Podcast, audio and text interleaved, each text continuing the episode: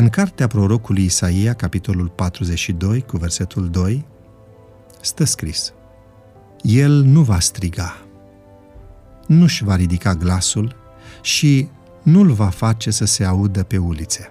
Isus nu s-a izolat într-o clădire departe de oameni, ci din potriva a trăit aproape de ei, a intrat în casele lor, a ascultat durerile inimii care nu puteau fi spuse altora și, deși nu a făcut nimic supranatural, prezența lui a fost totuși o mângâiere pentru suferinți.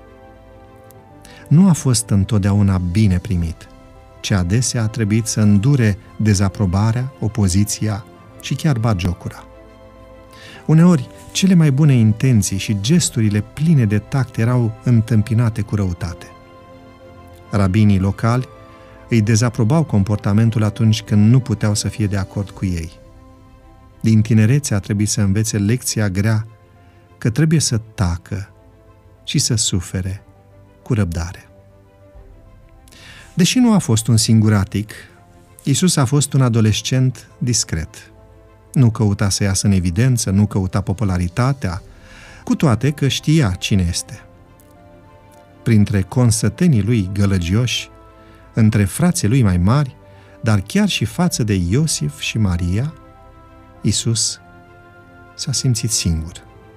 În copilărie, tinerețe și maturitate, Isus a fost singur.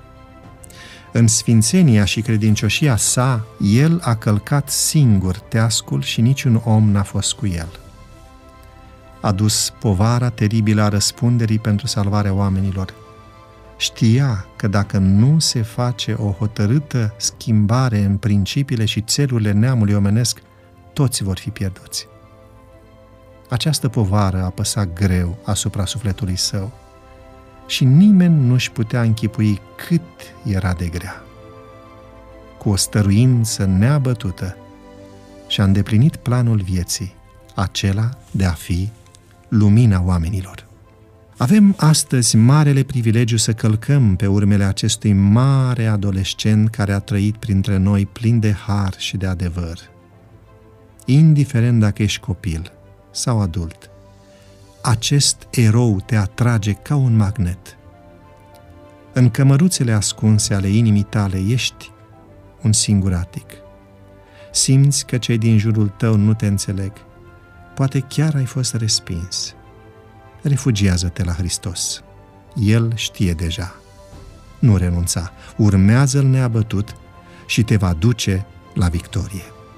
Doamne, ajută-mă să te știu aproape și în singurătatea mea. Interesează-te astăzi de cineva din anturajul tău cu care nu ai mai vorbit de mult timp.